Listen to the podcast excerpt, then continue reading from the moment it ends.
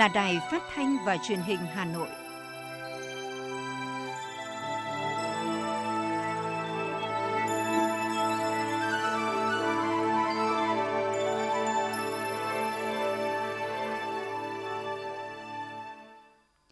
Xin được kính chào quý vị và các bạn. Bây giờ là chương trình thời sự của Đài Phát thanh và Truyền hình Hà Nội, phát trực tiếp trên kênh FM 90 MHz. Trưa nay thứ tư ngày 27 tháng 10 năm 2021, chương trình có những nội dung chính sau đây. Chủ tịch nước Nguyễn Xuân Phúc sẽ phát biểu tại phiên thảo luận mở cấp cao của Liên Hợp Quốc. Trên 5 triệu lao động được hưởng hỗ trợ từ quỹ bảo hiểm thất nghiệp. Hôm nay, thành phố Hồ Chí Minh bắt đầu tiêm vaccine COVID-19 cho trẻ em. Chất lượng không khí ở Hà Nội xuống mức rất xấu. Phần tin thế giới có những tin đáng chú ý sau đây. Thủ tướng Sudan được trả tự do sau khi bị giam giữ trong một cuộc đảo chính. Tổ chức Y tế Thế giới tuyên bố đại dịch COVID-19 sẽ còn kéo dài. Cảnh sát quốc tế tiến hành chiến dịch triệt phá các trang web đen. Sau đây là nội dung chi tiết. Kính thưa quý vị và các bạn, nhận lời mời của Tổng thống Kenya Uhuru Kenyatta, Chủ tịch Luân phiên Hội đồng Bảo an Liên Hợp Quốc tháng 10, vào ngày mai 28 tháng 10, Chủ tịch nước Nguyễn Xuân Phúc sẽ tham dự và phát biểu tại phiên thảo luận mở cấp cao trực tuyến về hợp tác giữa Liên Hợp Quốc và Liên minh châu Phi với chủ đề Tăng cường đoàn kết vì hòa bình an ninh trong một môi trường xung đột đang thay đổi. Sự tham gia của Chủ tịch nước khẳng định vai trò cũng như đóng góp trách nhiệm của Việt Nam trong việc tăng cường hợp tác giữa Liên Hợp Quốc và các tổ chức khu vực, đồng thời tiếp nối kết quả thành công đã đạt được trong tháng Việt Nam làm Chủ tịch Hội đồng Bảo an Liên Hợp Quốc vào tháng 4. Thưa quý vị và các bạn, báo chí với nhiệm vụ bảo vệ nền tảng tư tưởng của Đảng là chủ đề hội thảo khoa học do báo điện tử Đảng Cộng sản Việt Nam phối hợp với vụ báo chí xuất bản Ban tuyên giáo Trung ương phối hợp tổ chức sáng nay. Đồng chí Nguyễn Trọng Nghĩa, Bí thư Trung ương Đảng, trưởng Ban tuyên giáo Trung ương đến dự và phát biểu chỉ đạo.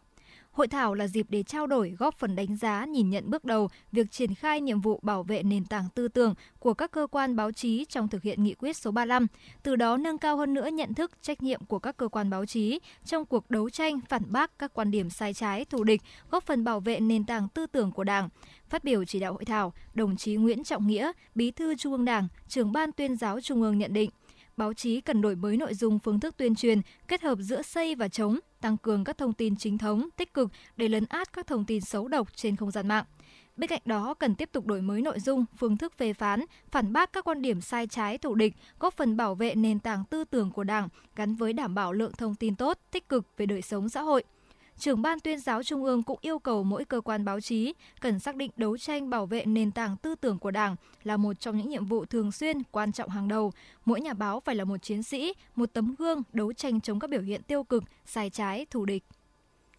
Thưa quý vị và các bạn, tiếp tục chương trình làm việc vào sáng nay, Quốc hội thảo luận trực tuyến về dự thảo nghị quyết một số cơ chế chính sách đặc thù về phát triển các tỉnh thành phố Hải Phòng, Nghệ An, Thanh Hóa, Thừa Thiên Huế. Các đại biểu đánh giá xây dựng cơ chế đặc thù sẽ giúp các tỉnh thành này có lực lượng phát triển mới hơn. Các đại biểu nhận định nên tổ chức thí điểm một số chính sách để có thể có những bài học rút kinh nghiệm áp dụng chung cho cả nước, từ đó giúp phát triển kinh tế. Tuy nhiên, một khi chúng ta đã bắt tay vào xây dựng chính sách cho các địa phương này thì phải thực sự đặc thù, các chính sách này phải bảo đảm đủ mạnh, tạo được động lực phát triển cho các địa phương, từ đó giúp các địa phương phát triển vượt lên được trên tinh thần khuyến khích các địa phương nỗ lực phát triển trên cơ sở được hưởng các khoản tăng thu vượt mục tiêu trên địa bàn các tỉnh thành phố. Đại biểu Nguyễn Thị Lệ, đoàn thành phố Hồ Chí Minh bày tỏ. Nếu nghị quyết được thông qua sẽ tạo điều kiện để các địa phương phát huy được tiềm năng thế mạnh cũng như có tác động thúc đẩy sự phát triển kinh tế vùng khu vực, đồng thời đề cao tính tự lực, tự cường và phát huy được tinh thần năng động sáng tạo của từng địa phương trong việc triển khai thực hiện và phát triển kinh tế xã hội. Đây là thời cơ mới, vận hội mới để các địa phương phát triển nhanh, bền vững hơn, đóng góp hiệu quả vào sự phát triển chung của đất nước. Các đại biểu cho rằng khi có cơ chế chính sách đặc thù thì địa phương phải thực sự cố gắng mới về mặt tư duy, năng động, sáng tạo, dám nghĩ, dám làm, dám chịu trách nhiệm thì mới gọi là đột phá. Vừa qua thì một số địa phương đã làm không đúng, có những sai phạm về nguyên tắc của tập thể cá nhân. Điển hình là liên quan đến dự án đất đai, đã có hàng loạt các cán bộ thuộc diện trung ương và tỉnh quản lý bị xử lý và kỷ luật.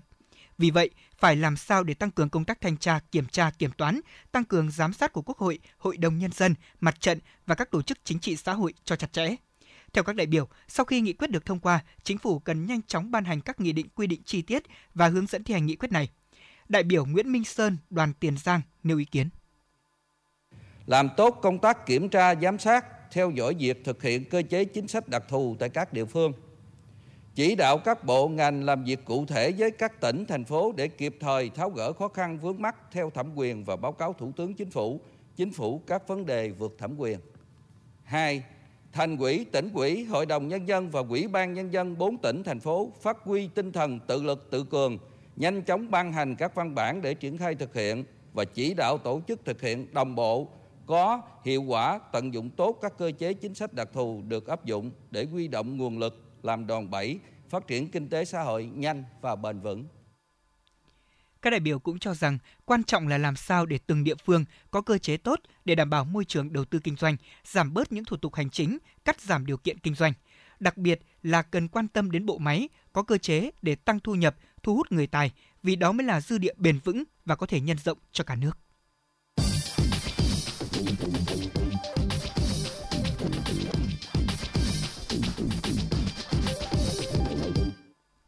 Quý vị và các bạn, theo Ban Quản lý Quỹ vaccine phòng COVID-19, tính đến 17 giờ ngày hôm qua, số dư quỹ vaccine phòng COVID-19 là 8.788,7 tỷ đồng, đã bao gồm ngoại tệ quy đổi, trong đó có 47,7 tỷ đồng tiền lãi gửi ngân hàng. Ban Quản lý Quỹ cho biết đã có 561.106 tổ chức cá nhân tham gia đóng góp vào quỹ. Tính đến thời điểm hiện nay, Ban Quản lý Quỹ vaccine phòng COVID-19 đã chi từ quỹ 7.063 tỷ đồng. Trong số đó, chi mua vaccine là 7 7.054,2 tỷ đồng, chỉ hỗ trợ nghiên cứu thử nghiệm vaccine là 8,8 tỷ đồng, nên dư cuối ngày là 1.725,7 tỷ đồng. Bộ trưởng Bộ Tài chính Hồ Đức Phước khẳng định, với 14.500 tỷ đồng ngân sách trung ương bố trí, cùng nguồn lực ủng hộ quỹ vaccine phòng COVID-19 của người dân, doanh nghiệp, Bộ cam kết sử dụng đúng mục đích đến từng đồng. Để quản lý chặt chẽ hiệu quả số tiền ủng hộ, số dư tiền chuyển ở vào các quỹ ngân hàng thương mại đến cuối ngày được chuyển hết về Sở Giao dịch Kho bạc Nhà nước và chuyển tiếp ngay về Ngân hàng Nhà nước. Việc quản lý sử dụng quỹ, mở tài khoản tiền gửi kho bạc nhà nước được công khai trên các phương tiện thông tin đại chúng. Số tiền ủng hộ được kho bạc nhà nước tổng hợp và thông tin rộng rãi hàng ngày. Thưa quý vị, kể từ đầu dịch đến nay thì Việt Nam của chúng ta có 896.174 ca mắc COVID-19, đứng thứ 40 trên 223 quốc gia và vùng lãnh thổ. Trong khi thì với tỷ lệ số ca nhiễm trên 1 triệu dân, Việt Nam đứng thứ 152 trên 223 quốc gia và vùng lãnh thổ. Bình quân thì cứ 1 triệu người sẽ có 9.099 ca nhiễm. Về tình hình điều trị bệnh nhân COVID-19, số bệnh nhân được công bố khỏi bệnh trong ngày hôm qua là 2.989 người, nâng tổng số ca được điều trị khỏi là 810.290 ca. Số bệnh nhân nặng đang được điều trị là 2.722 ca. Tổng số ca tử vong tính đến nay là 21.802 ca, chiếm tỷ lệ 2,5% so với tổng số ca nhiễm. Tổng số liều vaccine phòng COVID-19 đã được tiêm là 74 triệu 950.393 liều, trong đó tiêm một mũi là 53 triệu 125.886 liều, tiêm mũi thứ hai là 21.824 21 triệu 824.507 liều. Theo tin từ Sở Y tế Hà Nội, tính đến hết ngày 26 tháng 10, thành phố đã giả soát quản lý và giám sát sức khỏe 5.996 người từ các tỉnh miền Nam, qua đó phát hiện 27 trên 42 ca dương tính với virus SARS-CoV-2 đã tiêm đủ 2 mũi vaccine phòng COVID-19. Phó Giám đốc Trung tâm Kiểm soát Bệnh tật Hà Nội Khổng Minh Tuấn khẳng định, không có vaccine nào đạt hiệu quả bảo vệ 100%. Với vaccine phòng COVID-19, loại cao nhất cũng chỉ đạt hiệu quả bảo vệ từ 85 đến 87%. Vì vậy, kể cả tiêm đủ hai mũi vaccine cũng chỉ có hiệu quả bảo vệ nhất định, tùy theo đáp ứng miễn dịch của từng người.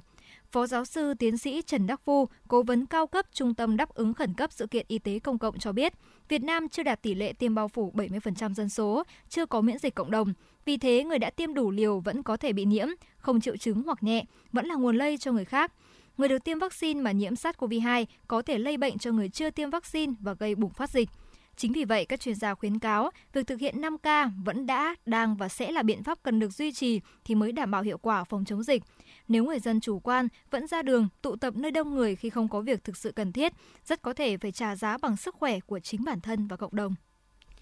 Thưa quý vị, ngày hôm nay, thành phố Hồ Chí Minh tổ chức tiêm vaccine phòng COVID-19 cho trẻ em từ 12 đến 17 tuổi với quận 1 và huyện Củ Chi. Đây cũng là hai địa phương được chọn tổ chức tiêm đầu tiên. Dự kiến thì huyện Củ Chi sẽ tổ chức tiêm cho 1.500 em học sinh lớp 12 và quận 1 tổ chức tiêm cho 300 em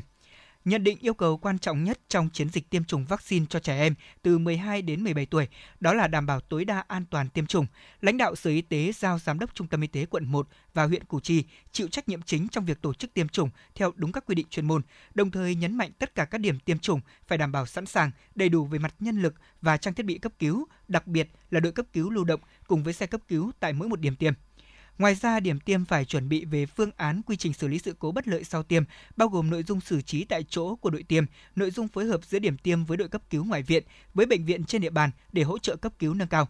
Học sinh sau khi tiêm phải được theo dõi tại chỗ ít nhất là 30 phút trước khi ra về, được cấp giấy xác nhận tiêm chủng cùng với những hướng dẫn theo dõi tại nhà, trong đó có thông tin về số điện thoại của cơ sở y tế để liên hệ khi cần.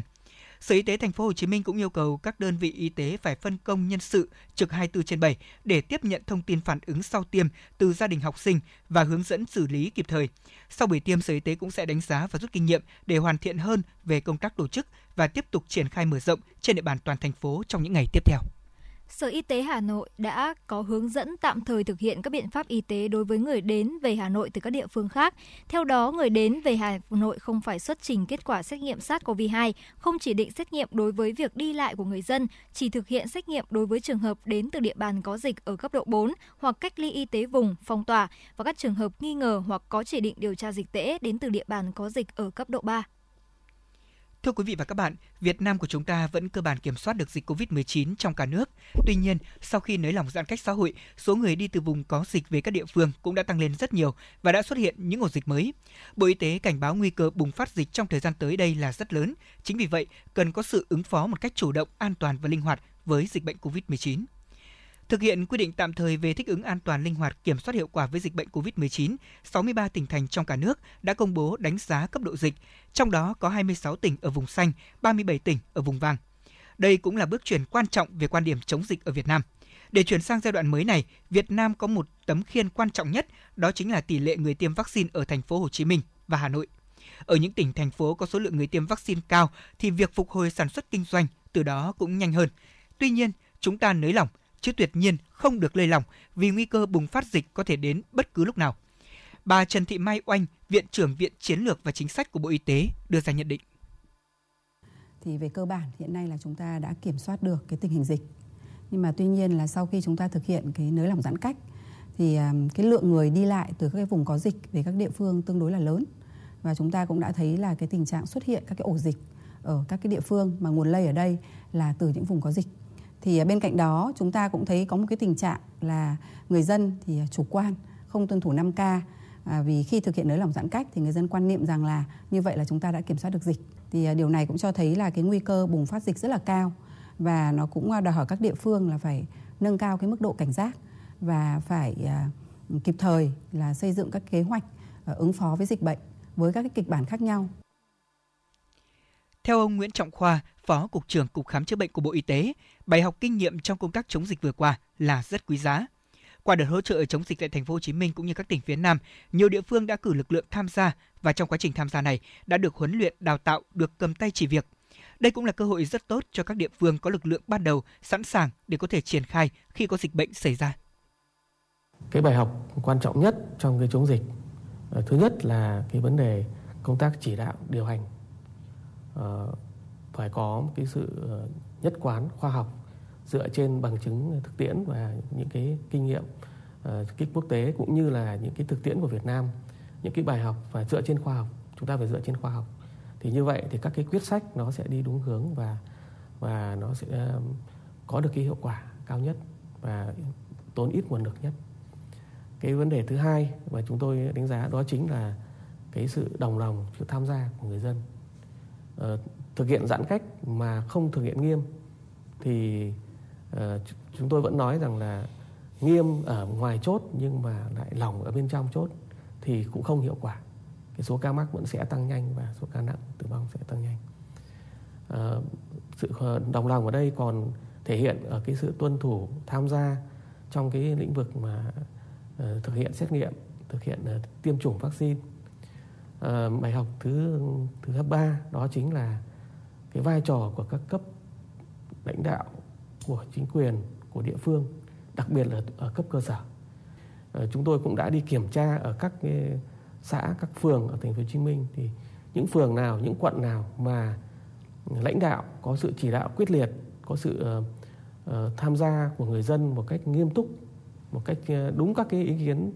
hướng dẫn của chuyên môn thì chắc chắn khu vực đó chúng ta sẽ kiểm soát được. Vì vậy cái việc mà chúng ta qua các cái đợt làn sóng dịch chúng ta phải tiếp tục phải có sự chuẩn bị.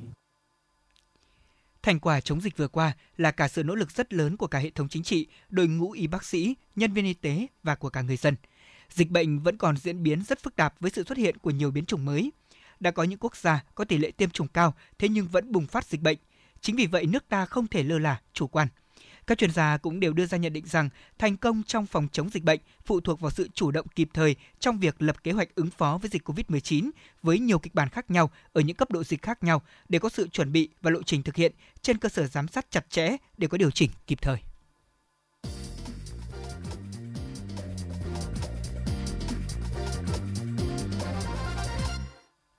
Thưa quý vị và các bạn, theo thông tin từ Bảo hiểm xã hội Việt Nam, thực hiện nghị quyết số 68 của Chính phủ và quyết định số 23 của Thủ tướng Chính phủ về chính sách hỗ trợ người lao động và người sử dụng lao động bị ảnh hưởng bởi đại dịch COVID-19. Tính đến hết ngày 25 tháng 10, toàn ngành đã tiếp nhận hồ sơ và giải quyết cho 770 đơn vị tại 53 trên 63 tỉnh thành phố với trên 139,3 nghìn lao động tạm dừng đóng vào quỹ hưu trí và tử tuất với số tiền là 956,6 tỷ đồng. Bảo hiểm xã hội Việt Nam cũng xác nhận danh sách cho hơn 2,1 triệu lao động của 59.547 đơn vị sử dụng lao động trong toàn quốc để hưởng các chính sách hỗ trợ. Trong đó, số tạm hoãn hợp đồng lao động, nghỉ việc không lương là hơn 1,56 triệu lao động của 54.061 đơn vị ngừng việc để nhận hỗ trợ 1 triệu đồng trước một người là 373.375 lao động của 4.086 đơn vị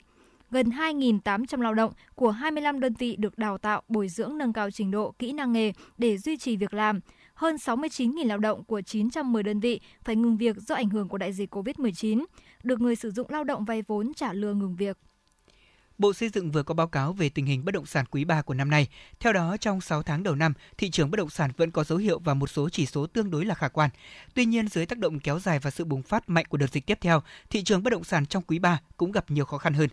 Cụ thể về nguồn cung tại nhiều địa phương, đặc biệt như là tại Hà Nội, Thành phố Hồ Chí Minh và Bình Dương, các doanh nghiệp đầu tư kinh doanh bất động sản phải tạm dừng hoạt động nên hầu như các dự án bị ngưng trệ, không có dự án được hoàn thành và mở bán. Các bất động sản giao bán trên thị trường chủ yếu từ nguồn cung của các dự án mở bán trong giai đoạn trước. Theo thống kê sơ bộ, số lượng nhà ở có đủ điều kiện bán là khoảng 20.000 căn, tương đương khoảng 60 đến 70% so với quý 2. Về lượng giao dịch, Bộ Xây dựng cho biết lượng giao dịch bất động sản thành công giảm mạnh so với quý 2. Tại các địa phương thực hiện giãn cách triệt đề, hoạt động đi lại giao dịch kinh doanh bất động sản của doanh nghiệp và người dân không thể thực hiện được. Nhiều khu vực thị trường có hiện tượng đóng băng tạm thời. Theo báo cáo của Bộ Công Thương, hiện nay tình trạng kinh doanh buôn bán hàng cấm, hàng giả, hàng vi phạm sở hữu trí tuệ, hàng không rõ nguồn gốc xuất xứ, hàng kém chất lượng công khai trên các website, các sàn giao dịch thương mại điện tử và mạng xã hội đang gây ảnh hưởng nghiêm trọng, đe dọa đến môi trường kinh doanh chung, ảnh hưởng nghiêm trọng đến niềm tin của người tiêu dùng. Tính đến tháng 10 này, lực lượng quản lý thị trường cả nước đã thực hiện kiểm tra gần 2.500 vụ việc, phát hiện xử lý trên 2.300 vụ vi phạm, bao gồm hành vi vi phạm về thương mại điện tử và các hành vi lợi dụng thương mại điện tử để kinh doanh hàng hóa nhập lậu, hàng không rõ nguồn gốc xuất xứ, hàng xâm phạm quyền sở hữu trí tuệ, hàng giả. Xử phạt trên 18 tỷ đồng. Lãnh đạo Tổng cục Quản lý thị trường nhận định trong khoảng tháng 2 đến 3 năm tới, tỷ lệ gian lận thương mại trên môi trường thương mại điện tử sẽ chiếm khoảng 50 đến 60% trong số các hình thức gian lận thương mại nói chung. Thưa quý vị, giá vàng SJC đầu giờ sáng ngày hôm nay giảm về mức 57,85 đến 58,55 triệu đồng một lượng, trong khi giá vàng trên thế giới lại tăng lên mức 1.792 đô la Mỹ trên một ounce. Mở phiên giao dịch sáng ngày hôm nay, công ty vàng bạc đá quý Sài Gòn niêm yết giá vàng SJC mua vào ở mức 57,85 triệu đồng một lượng, bán ra 58,55 triệu đồng một lượng, cùng giảm 50.000 đồng một lượng giá mua vào và bán ra so với chốt phiên ngày 26 tháng 10. chênh lệch giá mua bán vàng SJC đang là 700.000 đồng một lượng. Thời điểm hiện tại, tập đoàn Doji niêm yết giá vàng mua vào bán ra ở mức 57,60 đến 58,35 triệu đồng một lượng. So với cuối phiên liền trước thì vàng Doji giữ nguyên giá mua vào, thế nhưng giảm 50.000 đồng một lượng ở chiều bán ra. Chênh lệch giá mua và bán vàng tại Doji đang ở mức là 800.000 đồng một lượng. Trên thị trường thế giới, giá vàng tăng trở lại khi đang được niêm yết ở mức là 1.792 đô la Mỹ trên một ounce. Quy đổi theo đô la Mỹ tại Vietcombank, 1 đô la Mỹ bằng 22.855 Việt Nam đồng. Giá vàng thế giới tương đương 49,34 triệu đồng một lượng, thấp hơn giá vàng SJC bán ra là 9,21 triệu đồng một lượng. Chưa kịp mừng vì giá thịt lợn hạ nhiệt thì giá rau xanh tăng phi mã tại các chợ dân sinh, chợ truyền thống suốt hơn một tuần nay. Khảo sát tại một số chợ dân sinh trên địa bàn Hà Nội như Cầu Giấy, Thanh Xuân, Hoàn Kiếm, hầu như loại rau xanh nào cũng tăng giá, tăng cao nhất là các loại rau ăn lá và rau vụ đông. Nguyên nhân giá rau tăng mạnh được các tiểu thương giải thích là do ở miền Bắc mưa lớn liên tục trong nhiều ngày, khiến các loại rau ăn lá họ cải và các loại rau thơm bị dập nát và úng thối. Giá tăng từ chợ đầu mối nên giá bán lẻ tại chợ phải tăng theo. Bên cạnh đó, do hiện nay rau vụ đông chưa thu hoạch rộ, trong khi đó rau vụ hè đã hết mùa, tại thời điểm rau vụ hàng năm, giá rau luôn nhích lên đáng kể và sẽ giảm mạnh sau đó. Dự kiến trong tuần tới, giá rau xanh vẫn ở mức cao và có thể giảm sau 2 tuần nữa khi rau vụ đông chính thức cho thu hoạch rộ. Như vậy, người dân Hà Nội sẽ phải ăn rau đắt hơn bình thường 2 đến 3 lần trong vòng ít nhất 2 tuần tới. Ủy ban dân thành phố Hà Nội đã ban hành công văn về việc tổ chức hưởng ứng Ngày Pháp luật Việt Nam năm 2021. Theo đó, để Ngày Pháp luật Việt Nam năm nay tiếp tục được tổ chức và đi vào chiều sâu, lan tỏa tinh thần thượng tôn hiến pháp và pháp luật trong nhân dân, Ủy ban dân thành phố yêu cầu các sở ban ngành đoàn thể, đơn vị của thành phố, Ủy ban dân các quận huyện thị xã tổ chức thực hiện tốt kế hoạch của Ủy ban dân thành phố về hưởng ứng Ngày Pháp luật nước Cộng hòa xã hội chủ nghĩa Việt Nam trên địa bàn Hà Nội. Thời gian cao điểm từ ngày 1 tháng 11 đến ngày 9 tháng 11 năm 2021, các đơn vị địa phương sẽ tập trung phổ biến và tuyên truyền bằng nhiều hình thức phổ biến pháp luật trên những phương tiện thông tin đại chúng như là báo, đài, cổng, trang thông tin điện tử và hệ thống loa truyền thanh cơ sở truyền thông qua mạng viễn thông, mạng xã hội, meeting, hội thảo, tọa đàm, thi tìm hiểu pháp luật, tuyên truyền phổ biến pháp luật lưu động triển lãm phù hợp với điều kiện phòng chống dịch bệnh và mục đích ý nghĩa của Ngày Pháp luật năm 2021 tạp chí Time Meyer Education vừa công bố bảng xếp hạng đại học thế giới ở các nền kinh tế mới nổi năm 2022. Trong đó, Việt Nam có 5 cơ sở giáo dục đại học được xếp hạng tăng 2 cơ sở so với năm 2021. 3 cơ sở giáo dục đại học đã được xếp hạng năm 2021, tiếp tục có tên trong bảng xếp hạng năm 2022 là Đại học Quốc gia Hà Nội, Đại học Quốc gia Thành phố Hồ Chí Minh và Đại học Bách khoa Hà Nội. Bên cạnh đó, năm nay có thêm hai trường lần đầu được xếp hạng là Đại học Tôn Đức Thắng và Đại học Duy Tân. Đặc biệt, hai trường này đều ở vị trí cao. Cụ thể, Đại học Tôn Đức Thắng xếp ở vị trí 82, Đại học Duy Tân ở vị trí 107, Đại học Quốc gia Hà Nội vị trí 301 đến 350, Đại học Quốc gia Thành phố Hồ Chí Minh vị trí 401 đến 500 và Đại học Bách khoa Hà Nội vị trí 501 cộng. Giáo sư Lê Quân, Giám đốc Đại học Quốc gia Hà Nội cho biết là trong tháng 9 năm 2022, trường sẽ đủ điều kiện để đón sinh viên đến học tập tại cơ sở Hòa Lạc. Theo đó, Đại học Quốc gia Hà Nội ưu tiên cho nhóm sinh viên tuyển sinh mới vào năm 2022 một số lĩnh vực đào tạo về kỹ thuật công nghệ, khoa học xã hội và kinh tế, luật theo mô hình A cộng B có sự phối hợp đào tạo liên ngành, liên đơn vị sẽ được học tập trung tại cơ sở Hòa Lạc. Những năm tiếp theo sẽ căn cứ vào diện tích xây mới thực tế để tăng quy mô đào tạo tại Hòa Lạc nhằm giảm sự quá tải ở nội thành. Đến nay, tổ hợp các tòa nhà HT1, HT2 thuộc Zone 4 của Trường Đại học Khoa học Tự nhiên, khu ký túc xá số 4 cũng đã sẵn sàng để đáp ứng tiếp nhận theo quy mô thiết kế là gần 4.000 sinh viên học tập sinh sống với môi trường hiện đại, tiên tiến theo chuẩn quốc tế. Đại học Quốc gia Hà Nội phấn đấu từ năm 2022 đến 2025 sẽ chuyển dần công tác điều hành và công tác dạy và học, nghiên cứu của đơn vị lên Hòa Lạc. Đến năm 2025, cơ sở vật chất của Đại học Quốc gia Hà Nội tại Hòa Lạc sẽ được hoàn thành giai đoạn 1 và đưa vào khai thác phục vụ đào tạo nghiên cứu cho 15.000 sinh viên của trường. Sở Xây dựng Hà Nội vừa có văn bản gửi Ủy ban nhân dân thành phố Hà Nội về kế hoạch lộ trình ngừng sử dụng các giếng khai thác nước ngầm. Theo định hướng điều chỉnh quy hoạch cấp nước thủ đô năm 2030, tầm nhìn đến năm 2050 được Thủ tướng Chính phủ phê duyệt tại quyết định số 554, Sở Xây dựng kiến nghị Ủy ban nhân dân thành phố chỉ đạo không cấp phép đầu tư xây dựng các nhà máy nước ngầm mới chỉ duy trì và giảm quy mô khai thác các nhà máy nước ngầm hiện có, tăng cường khai thác nguồn nước mặt theo đúng định hướng điều chỉnh quy hoạch cấp nước của thủ đô, tuyên truyền để người dân không tiếp tục khai thác giếng khoan nước ngầm, đầu nối sử dụng nguồn nước từ hệ thống cấp nước tập trung của thành phố sau khi được đầu tư xây dựng. Quy hoạch cấp nước thủ đô Hà Nội đến năm 2030, tầm nhìn đến năm 2050 xác định từng bước giảm dần khai thác nguồn nước ngầm, bổ sung và thay thế nguồn nước ngầm bằng nguồn nước mặt. Dự kiến nguồn nước ngầm khai thác đến năm 2030 khoảng 504.000 mét khối trên một ngày, chiếm 17,7%. Đến năm 2050 là khoảng 413.000 mét khối trên một ngày, chiếm 11,5%. Thưa quý vị và các bạn, sau một thời gian dài duy trì ở mức ổn định, từ đầu tuần cho đến nay, chất lượng không khí của thành phố Hà Nội đã kém dần, thậm chí tại một số khu vực có thời điểm đã xuống tới mức rất xấu, ảnh hưởng lớn tới sức khỏe của con người. Ghi nhận số liệu chất lượng không khí lúc 8 giờ sáng nay của Trung tâm Quan trắc Môi trường miền Bắc Tổng cục Môi trường thì chất lượng không khí ở Hà Nội xuống tới mức 154, tức là ở mức xấu. Những người bình thường đã bắt đầu bị ảnh hưởng tới sức khỏe, những người nhạy cảm sẽ gặp vấn đề về sức khỏe nghiêm trọng hơn. Theo khuyến cáo của Chi cục Bảo vệ môi trường, Sở Tài nguyên Môi trường thành phố, đối với khu vực có chất lượng không khí ở mức xấu, nhóm nhạy cảm có thể bị ảnh hưởng tới sức khỏe nhiều hơn, tránh hoạt động ngoài trời. Nhóm người bình thường nên giảm các hoạt động mạnh khi ở ngoài trời, tránh tập thể dục kéo dài và nghỉ ngơi nhiều hơn ở trong nhà. Nhóm người nhạy cảm nên ở trong nhà và giảm hoạt động mạnh. Nếu cần thiết phải đi ra ngoài, hãy đeo khẩu trang đạt tiêu chuẩn. Bên cạnh đó, đơn vị này cũng đưa ra khuyến cáo người dân cần hạn chế đốt rác và cấm đốt than tổ ong để tránh ô nhiễm môi trường. Đặc biệt, đang vào vụ thu hoạch lúa mùa tại các khu vực ngoại thành, người dân cũng cần áp dụng các biện pháp an toàn để có thể xử lý dơm dạ, nghiêm cấm hành vi đốt dơm dạ không đúng với quy định. Trước đây tôi thích ăn đồ mặn, vợ tôi kêu ca nhưng tôi không nghe. Hai năm trước tôi phải nhập viện vì một cơn đột quỵ do huyết áp quá cao. Bác sĩ nói một trong những nguyên nhân chính của căn bệnh là tôi ăn nhiều đồ mặn. Căn bệnh này không chỉ làm khổ tôi mà còn biến tôi trở thành gánh nặng cho gia đình.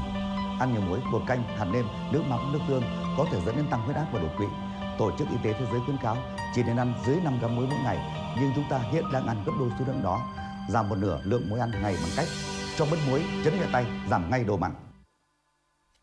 Thưa quý vị và các bạn, xin chuyển sang phần tin thế giới. Bộ Ngoại giao Mỹ thông báo tối hôm qua, Ngoại trưởng Mỹ Antony Blinken đã thảo luận với Thủ tướng Sudan bị lật đổ là Adabla Hamdok và hoan nghênh việc ông đã được trả tự do. Theo thông báo của Bộ Ngoại giao Mỹ, Ngoại trưởng Blinken một lần nữa nữa kêu gọi quân đội Sudan trả tự do cho tất cả các nhà lãnh đạo dân sự đang bị bắt giữ. Hãng tin Reuters trước đó dẫn một nguồn tin an ninh và văn phòng của ông Hamdok cho biết hiện nay ông đã cùng vợ có mặt tại nhà riêng dưới sự bảo vệ chặt chẽ, song không cho biết thông tin chi tiết.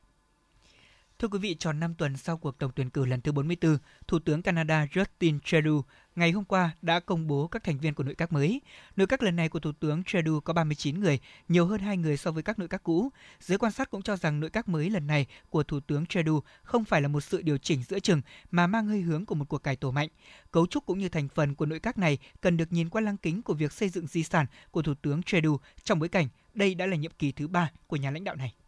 Theo một cuộc thăm dò mới được công bố, nhiều người Mỹ đặt niềm tin vào khả năng của Tổng thống Mỹ Joe Biden trong việc đảm bảo phục hồi kinh tế sau đại dịch COVID-19. Cuộc thăm dò của Axios và Ipsos cho thấy 44% số người được hỏi cho biết họ tin tưởng rằng chính quyền Tổng thống Biden có thể đảm bảo phục hồi kinh tế nhanh chóng sau đại dịch COVID-19. Một cuộc thăm dò vào tháng 1 năm 2021 cho thấy 52% số người được hỏi tin tưởng vào khả năng của chính quyền Mỹ, giảm 8 điểm phần trăm trong 9 tháng qua. Hãng thông tấn Trung ương Triều Tiên ngày hôm nay cho biết, chính phủ của Triều Tiên đã tiến hành một cuộc họp nội các và kêu gọi các quan chức nỗ lực để hoàn thành các mục tiêu trong kế hoạch phát triển kinh tế 5 năm của đất nước này. Cuộc họp toàn thể mở rộng của nội các diễn ra vào ngày hôm qua dưới hình thức trực tuyến với sự chủ trì của Thủ tướng Kim Tok Hun. Tại cuộc họp, Phó Thủ tướng Park Jong-gun đã đưa ra những phân tích về những điểm bất cập trong việc triển khai những dự án kinh tế trong quý 3, đồng thời chỉ ra thái độ thiếu trách nhiệm của một số quan chức nước này. Chính phủ Đức đã hạ dự báo tăng trưởng kinh tế trong năm nay xuống còn 2,6%, nhưng nâng dự báo tăng trưởng cho năm 2022 lên 4,1%. Dự báo điều chỉnh về tăng trưởng tổng sản phẩm quốc nội GDP của chính phủ đưa ra giảm nhiều so với dự báo hồi tháng 4 năm 2021, với mức tăng GDP có thể lên tới 3,5% trong năm 2021 và 3,6% trong năm 2022. Giới đầu tư dự báo lạm phát khu vực đồng tiền chung châu Âu Eurozone có thể sẽ lên mức là 2,05 2,059%, mức cao nhất trong vòng 7 năm vừa qua và cũng vượt cả mục tiêu mà Ngân hàng Trung ương châu Âu ECB đưa ra trong bối cảnh giá dầu mỏ leo thang, chuỗi cung ứng đứt gãy trên toàn cầu. Trong tuần vừa qua, giá dầu đã tăng lên mức cao nhất trong nhiều năm khi nguồn cung cầu hạn hẹp và nhu cầu nhiên liệu tăng. Trong vài tháng trở lại đây, các dữ liệu lạm phát ghi nhận tại Eurozone và nhiều khu vực khác cũng đều mức cao, dẫn đến những đồn đoán rằng gói kích thích kinh tế trong đại dịch COVID-19 của ECB là không bền vững. Thủ tướng Campuchia Samdech Techo Hun Sen tuyên bố chính phủ nước này đang chuẩn bị cho quá trình phục hồi kinh tế và đưa đất nước trở lại trạng thái bình thường mới trước khi kết thúc năm 2021. Dựa vào thành công của chiến dịch tiêm vaccine phòng COVID-19, phát biểu bế mạc hội nghị thượng đỉnh kinh doanh và đầu tư ASEAN diễn ra theo hình thức trực tuyến, Thủ tướng Hun Sen cho biết Campuchia sẽ tận dụng vai trò chủ tịch luân phiên ASEAN năm 2022 để giúp khu vực phục hồi sau đại dịch. Theo trang thống kê worldmeter.info tính đến 8 giờ sáng nay theo giờ Việt Nam, toàn thế giới ghi nhận hơn 245,25 triệu ca nhiễm virus SARS-CoV-2 gây COVID-19 với 422.213 ca nhiễm mới ghi nhận trong 24 giờ qua. Số ca tử vong tính đến nay là gần 4,98 triệu người, trong khi số bệnh nhân phục hồi đã lên tới 222,32 triệu người. Mỹ tiếp tục là quốc gia chịu sự ảnh hưởng nặng nề nhất của dịch COVID-19 với 46,49 triệu ca nhiễm, trong đó gần 760.000 ca tử vong. Ngày hôm qua, trong một cuộc họp trực tuyến tại Geneva, Ủy ban khẩn cấp của Tổ chức Y tế Thế giới WHO tuyên bố mặc dù đã đạt được nhiều tiến bộ nhờ việc tăng cường sử dụng vaccine phòng COVID-19 và phương pháp điều trị, nhưng phân tích tình hình hiện tại và các mô hình dự báo cho thấy đại dịch sẽ chưa thể sớm kết thúc. Ủy ban khẩn cấp của Liên Hợp Quốc cũng kêu gọi nghiên cứu sâu hơn về khẩu trang và khẩu trang y tế có thể tái sử dụng, cũng như vaccine, chẩn đoán và điều trị thế hệ tiếp theo để kiểm soát lâu dài đại dịch. Theo tuyên bố của Ủy ban này, việc sử dụng khẩu trang, giữ khoảng cách, vệ sinh tay và cải thiện hệ thống thông gió của các không gian trong nhà vẫn là chìa khóa để giảm lây nhiễm SARS-CoV-2.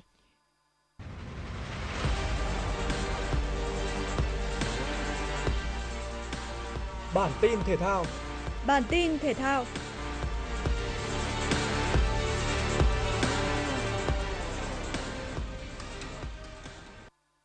Huấn viên Park Hang-seo đang có trong tay lực lượng sung sức nhất, tràn đầy tinh thần quyết tâm và sẵn sàng cho trận gia quân gặp đội tuyển U23 Đài Bắc Trung Hoa tại vòng loại U23 châu Á 2022 diễn ra vào lúc 17 giờ hôm nay trên sân vận động Dolan Omuzaskop của Kyrgyzstan.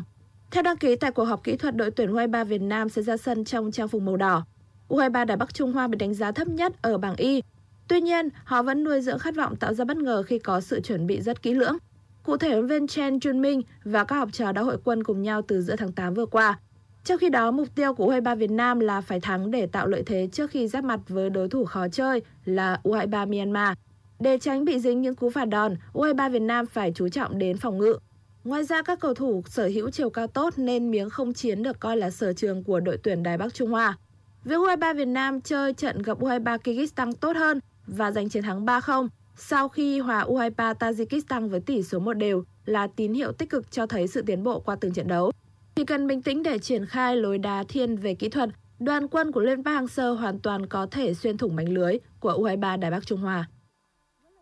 Dự báo thời tiết khu vực Hà Nội chiều và tối ngày 27 tháng 10 năm 2021, trung tâm thành phố Hà Nội chiều nắng tối có mưa, có lúc mưa rào mưa to, nhiệt độ từ 23 đến 29 độ C. Quý vị và các bạn vừa nghe trình thời sự của Đài Phát thanh Truyền hình Hà Nội, chịu trách nhiệm sản xuất Phó Tổng giám đốc Nguyễn Tiến Dũng, chương trình do biên tập viên Hồng Lam, đạo diễn Kim Oanh, phát thanh viên Lê Thông Hồng Hạnh cùng kỹ thuật viên Mạnh Thắng thực hiện. Kính chào và hẹn gặp lại quý vị.